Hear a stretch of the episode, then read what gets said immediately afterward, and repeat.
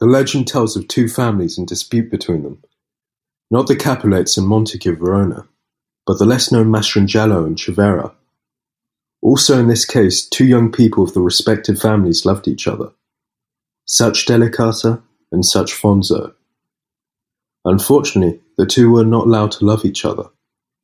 Delicata was locked in the tower, and Fonzo was drafted into military parts. She for the desperation let herself die, and once he learned the news, returning to Campobasso, became a monk. It was the thirteenth century.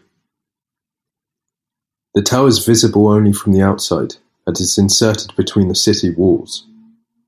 I took a selfie and let myself be attracted by the smell of pizza and arrived at a bakery I absolutely recommend. It is called Aredi Palazzo and is in Via Ziccardi.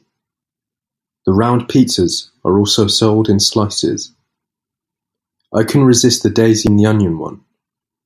Then I took away a fried calzone. That was the first time I ate it. It's a kind of sandwich of stuffed pizza dough, in my case of tomato and sausage and cheese. Very good. I was served quickly and kindly, and they immediately understood that I was a foreigner.